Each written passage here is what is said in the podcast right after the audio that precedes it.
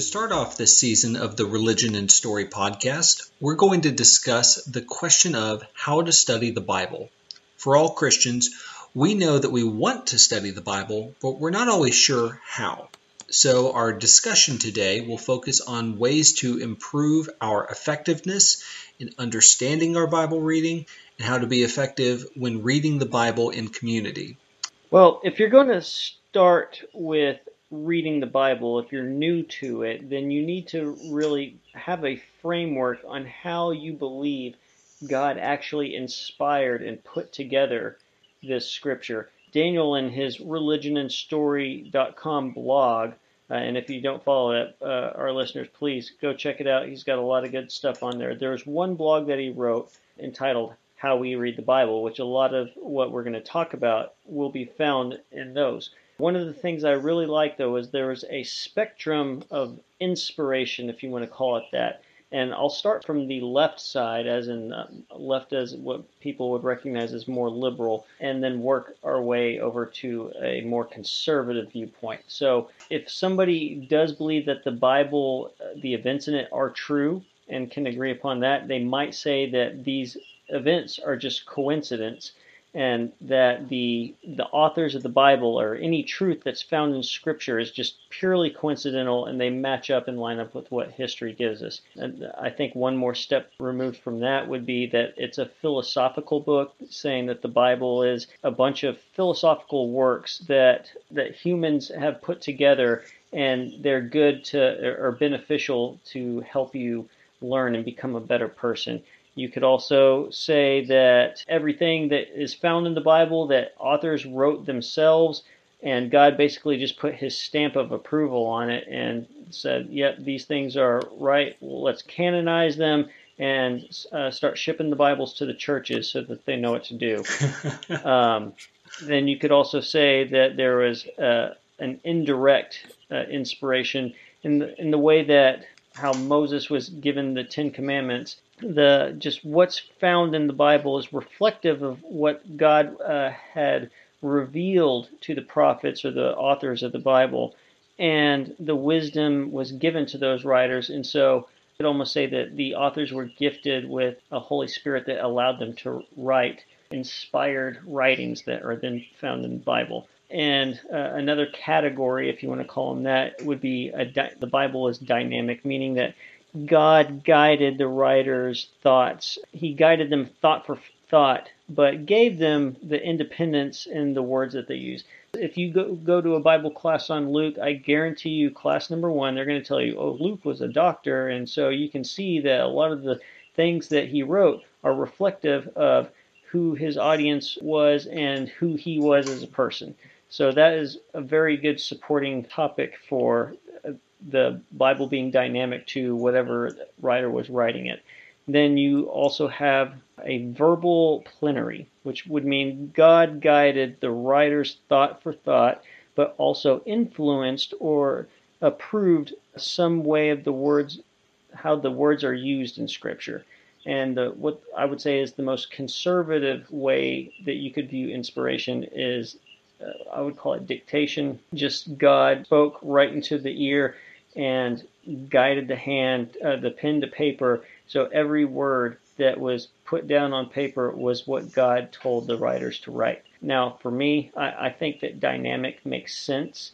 Um, I would also say that God is able to use the authors, but what I've heard said most is that God said what he meant to say, he said it the way he meant to say it, and I know I'm misquoting that, but yes, God has a message, and he and he right. wanted it with the exact words that were used in the Greek, and it is our duty uh, to do our due diligence as Christians if we're going to interpret it from the original Greek that we need to make sure that we are putting it as closely translated as possible. That would rule out things like the New Living Translation. And I guess we can kind of talk about the usefulness of those versus uh, how much weight should they actually hold as far as a translation goes. Yeah, so um, a lot to unpack there. I'll go. I'll address that, but first I want to say where I would say we need to start when asking how can we read the Bible for all it's worth. And I think half of it is going to be exactly what Stephen has already started us on, and that is a proper theology of revelation and of interpretation. Understanding this is how interpretation works, this is how revelation works. That's huge. And I think Michael's going to deal with the other half a lot, which is sort of the, the practical aspect of it, uh, being in the Word repeatedly and uh, taking that avenue of just doing it. And I think we have to take both of those things in conjunction. Before I let Michael have a chance to share some of that, I want to talk about uh, just a little bit what Stephen was saying. First, he mentioned the verbal plenary view, and that is, uh, it's good to point out that that is the belief that most evangelical Christians, so most conservative Christians, fall under that umbrella. Probably the next biggest group of conservative Christians are going to be in the dynamic. And verbal plenary is a good way of understanding that, is understanding it's where we think that the authors, their personality and their writing styles are clearly evident in the writing, and there's occasion and there's audience and things like that, but it still has the weight of dictation behind it, as if God said these very words, even though there is clearly occasion behind them, and there are, there are human authors actually writing them down and things like that.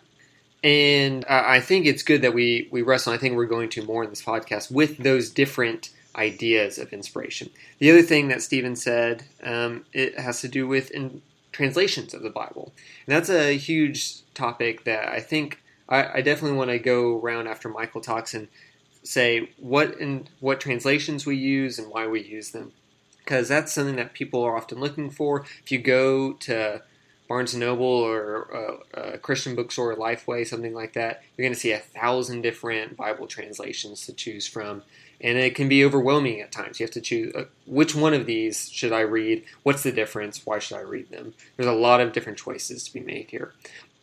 Yeah. Uh, well, actually, you, you talking there at the end about the thousands or however many different Bible translations there are out there reminds me of the time when I converted. I converted from reading the NIV to reading the ESV at the age of 19, and I'm a I'm a better person for it. So, um, that that's what I currently use is is the ESV. I go to a congregation where a lot of people use the New King James or the NASB. I grew up in a congregation that used the NIV. I think it's important to read in community, so being aware of what your fellow congregants are using, I think is important to informing your choice, but we can talk more about that later. When you're thinking about how to read the Bible how to get the most out of it.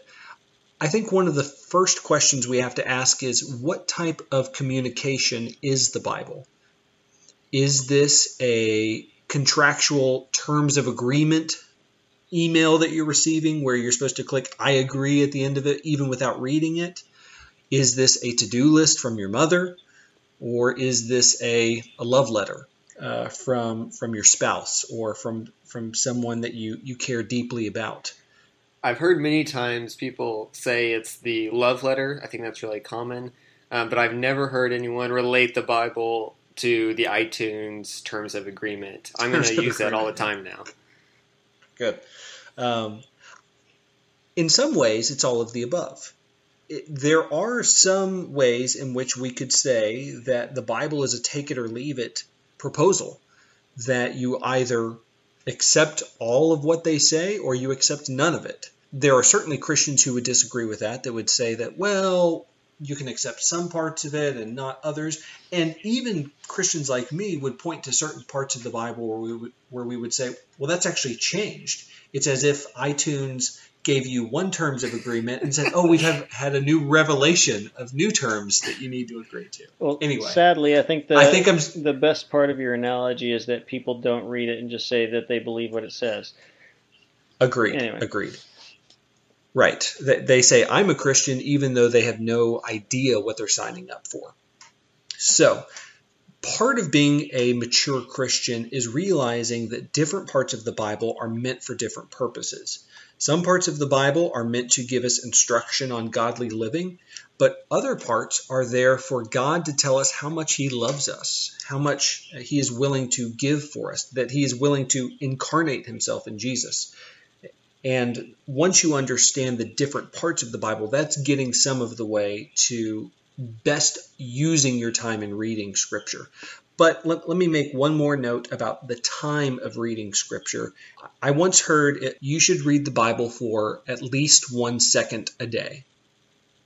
And it's meant to shock you, and it's but it's meant to remind you that any day without Scripture is a day wasted. Any day where, where God is not, you're not allowing God to communicate to you through His Word is a day when you are leaving out your most important relationship. And likely, if you read the Bible for at least one second, you'll probably read it for a minute, you'll probably read it for 15 minutes, or some set amount of time where you are allowing God to, on a consistent basis, into your life for an, an elongated amount of time. And I, the one thing I would add to that is that you should read it in community as often as you can, which means reading the Bible as a group in collective worship, in worship services, in a weekly Bible study with your family, every every day reading it and having conversations about it with someone other than yourself.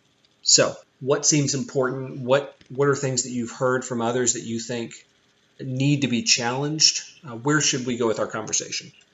Well, let's talk about the complexity versus simplicity of Scripture. Uh, I hear all the time people saying the Bible and the Scripture is very, very complex. There's all these inner workings, different things that you need to be considerate the context, the storyline, the grand scheme of the entire story of the Bible.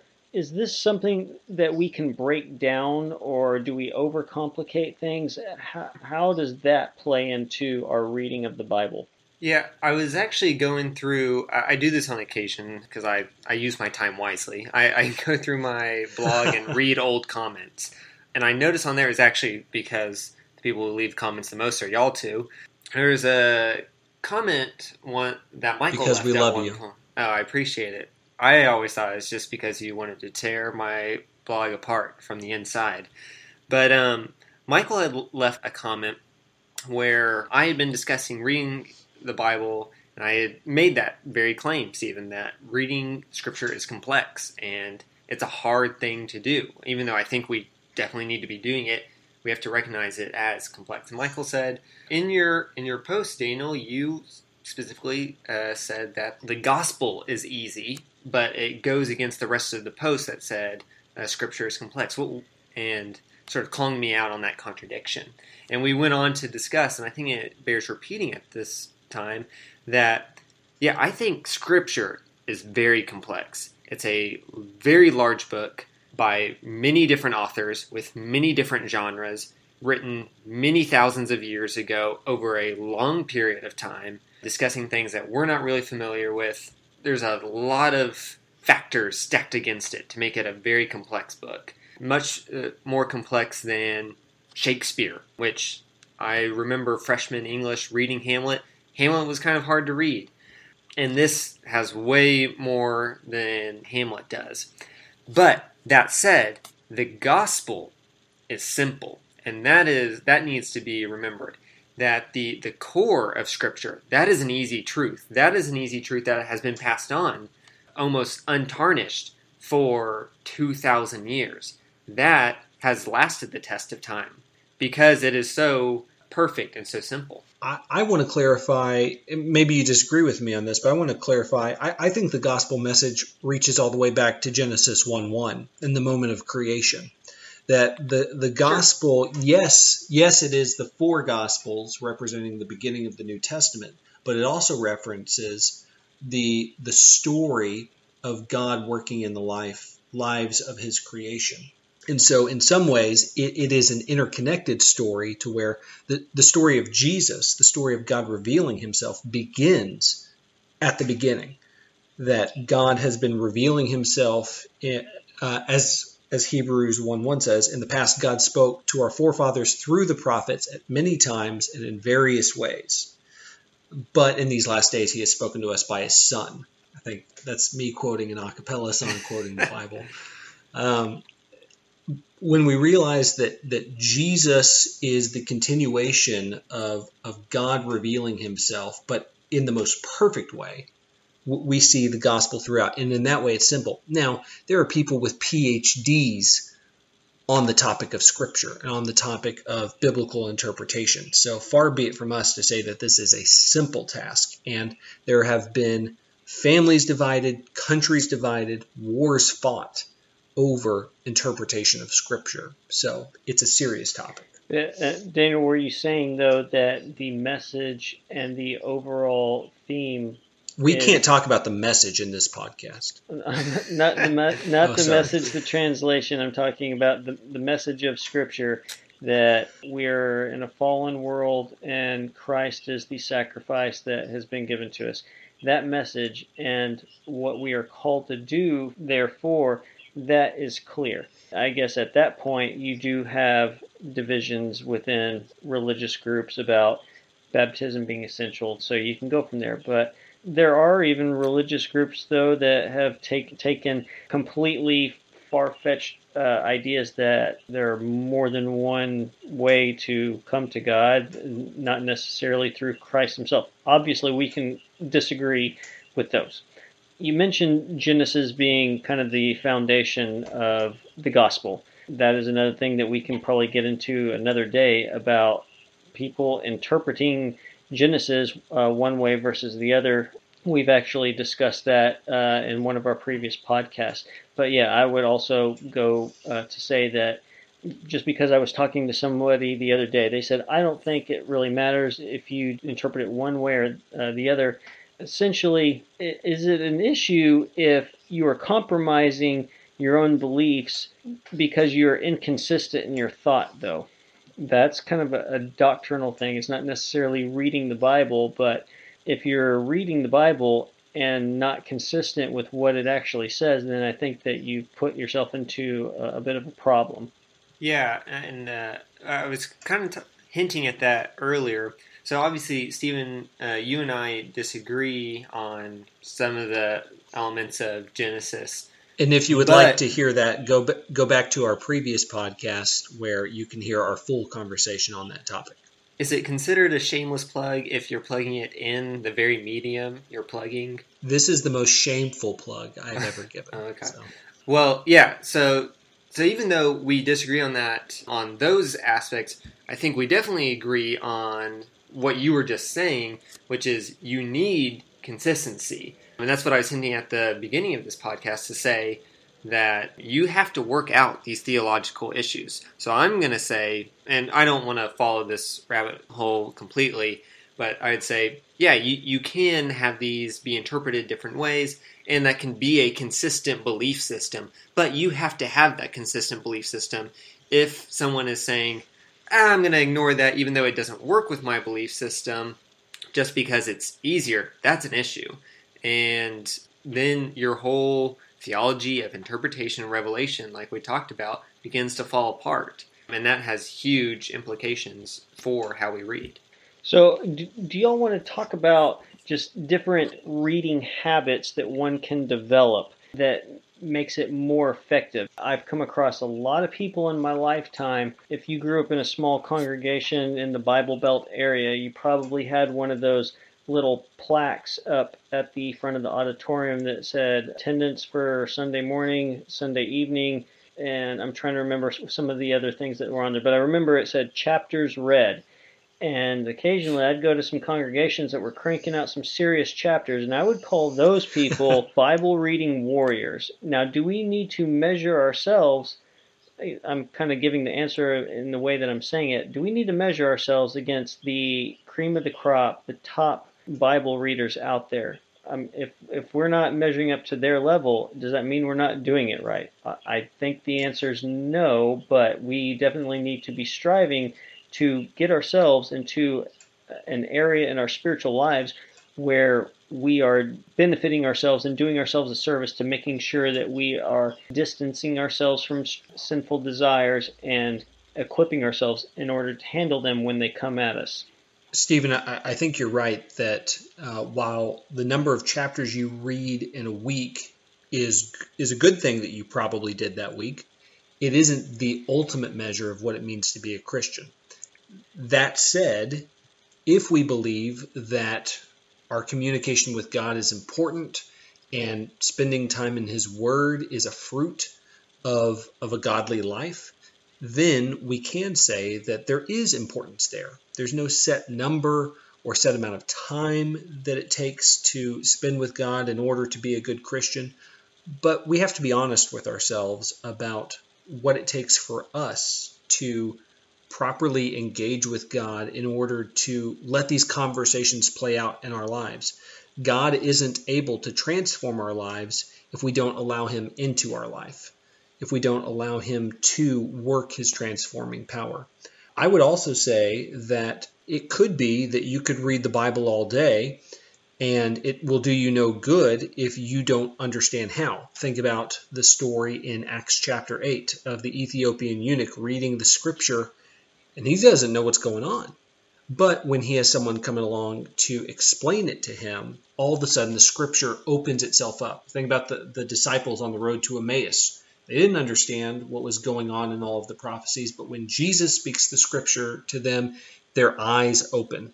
For us as Christians, not only do we need to spend personal time in scripture, we also need to spend time with someone who's smarter than us. We need to be listening to those who, who know more than us and repaying the favor by sharing sharing the good news with those who might not know scripture as well as we do. So whether that's reading books on the side, maybe a commentary, which for many people can can be a little too deep, um, but making sure that you are surrounding yourself with ideas that will stretch your mind on how to read the Bible.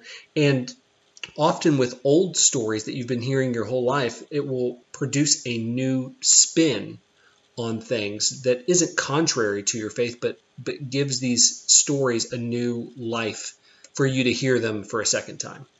I want to just affirm real quick what you said, Michael, as three good practical pieces of advice for interpreting uh, and for reading scripture that, like you said, we need to be looking to those who are educated and learned in uh, the interpretation of Scripture. So, looking towards those scholars and theologians, things like that. But then, uh, beside that, we need to be looking to people who may not necessarily be formally educated in those, but to those who are elders of the faith, those who are right, right. Uh, older than us and who have perhaps put in um, have cranked out the chapters week by week, like Stephen was saying, um, right. and those people who have that sort of experience. And then third, and you've been talking about this all um, all throughout, Michael.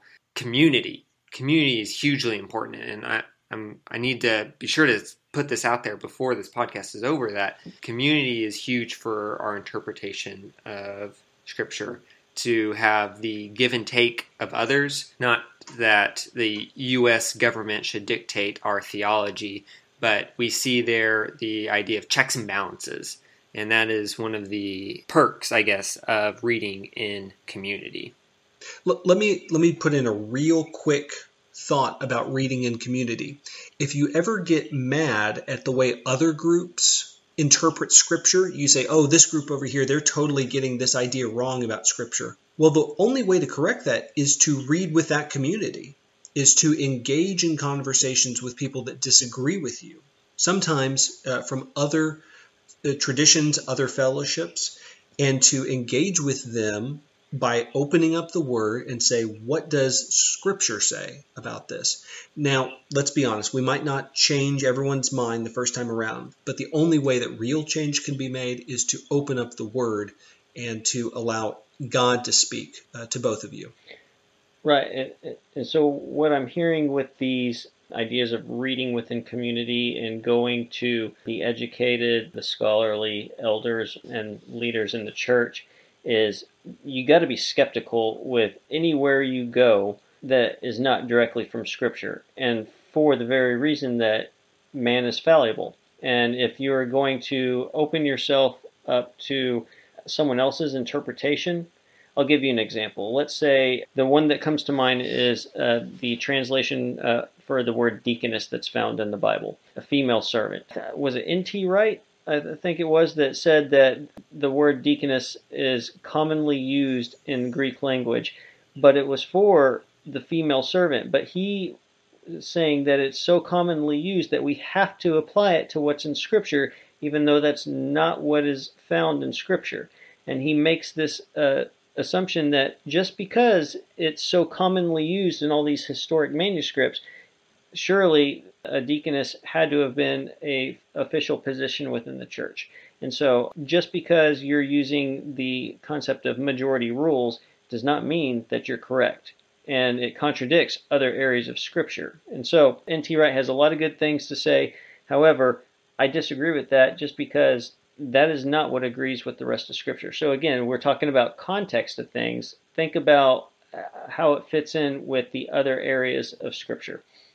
That's a great example, Stephen. Most of the time, I agree with what I read from N.T. Wright, but there are several things where I disagree, and so it's important to always go back to Scripture. And let's talk about it from an elementary standpoint. Who were the first people that taught you about the Bible? It was your Sunday school teachers, could be your parents, uh, maybe somebody else uh, that was close to you as you were uh, a child. But were you reading it out of the Bible yourself? No, you were getting it via word of mouth from those who were teaching you. And like Michael mentioned earlier, you've heard these stories, and so you've developed the idea of the story based upon what you've heard. Now, it wasn't exactly word for word. Now, when you go back and reread it, something else is going to pop out at you. Maybe it's something that wasn't actually mentioned in the story, or it's how the words flow together. It paints a better picture in your head. And so that is important that, that you read it for yourself and you don't just take people's words. If you just listen to other people, you will create your own religion based upon what you've heard. so that's well said. So before we do closing comments, could we just do a quick go around and have people list off different resources or different places they go when they're looking to learn more about the word or anything that you want to share with our audience. Yeah, and I'll, I'll also start with my translation of choice, and I hope y'all will do the same.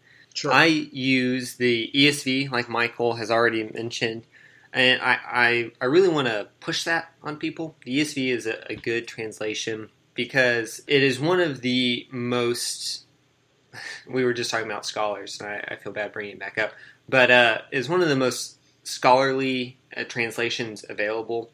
Um, has a lot of research behind it in the, the text that it uses and the way it goes with its translations. Um, there's a lot of good scholarship and research behind that. And I think that actually would make it comparable to something like perhaps the New American Standard or Young's Literal translation, perhaps.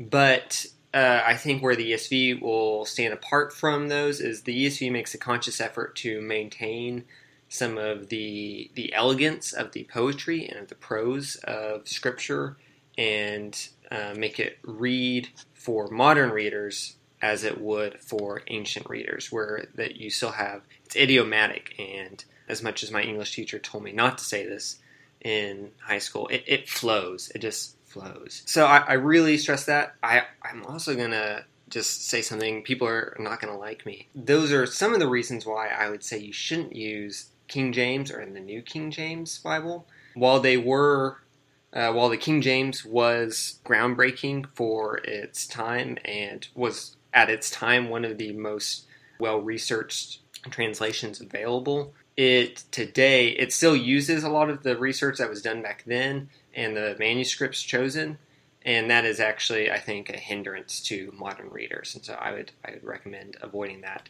Uh, and then just briefly, a few things that I would recommend to people. So we already talked about daily reading. That's hugely important. Reading alongside a commentary is really helpful. Like Stephen has already warned, you don't want to be too influenced by that. So changing up your commentaries, not always reading with a commentary, a good variety there is helpful. Um, and then a, a, third thing is praying when you read scripture. You can pray as you read. You can pray the so praying the words of scripture, saying those words back to God, those words that He has given you. Um, sometimes God gives us prayers. That's uh, a lot of what the Psalms are. I will give you the words to say to me, and it's this beautiful transaction that God has given us. But also just praying after you read to help you reflect and speak to God about what you have just read. Uh, Stephen or Michael?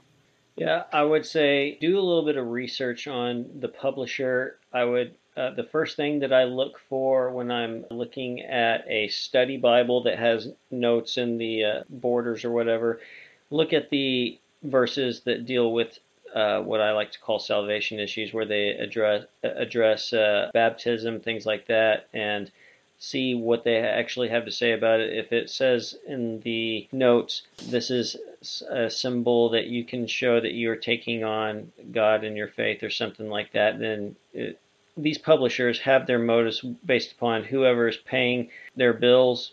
Uh, usually, uh, if it's a certain denomination that is that's part of their ministry, then that's the way it's going to go. So yeah, pay attention to things like that. I, I would say ESV has it about 95% right as far as scriptures that uh, are hinges that can go one way or the other. NIV probably fills in about if I was putting it in percentages, 3% of that missing 5%, they get those right. Uh, the New American Standard probably gets 1% of those right that the ESV doesn't, and King James has a few places where it translates better than the ESV as well. But like I said, if you can quickly find those five verses or whatever out of those 100 pivotal verses that ESV doesn't quite get right on the nail on the head, I don't think it's going to mess up your theology one way or the other. It's just that sometimes there are better words. And if you want to be a scholar, why don't you just go get an interlinear where you can read the Greek word and and see what it directly translates to? There you go, problem solved. You don't have to mess with all the uh, the discussion between what translation is better, and then you can be the snob of the class and be like, oh, I use an interlinear. Anyway, but yeah, that as far as resources, I, I talk a lot about creationism and uh, that are found in Genesis. I, I go to Answers in Genesis, their website a lot. I will throw out a disclaimer that they are quick to say that man has original sin and everybody that is born is born with sin because they are a descendant of Adam, which I do not agree with. Anyway, those those are my tools that I'd throw out there.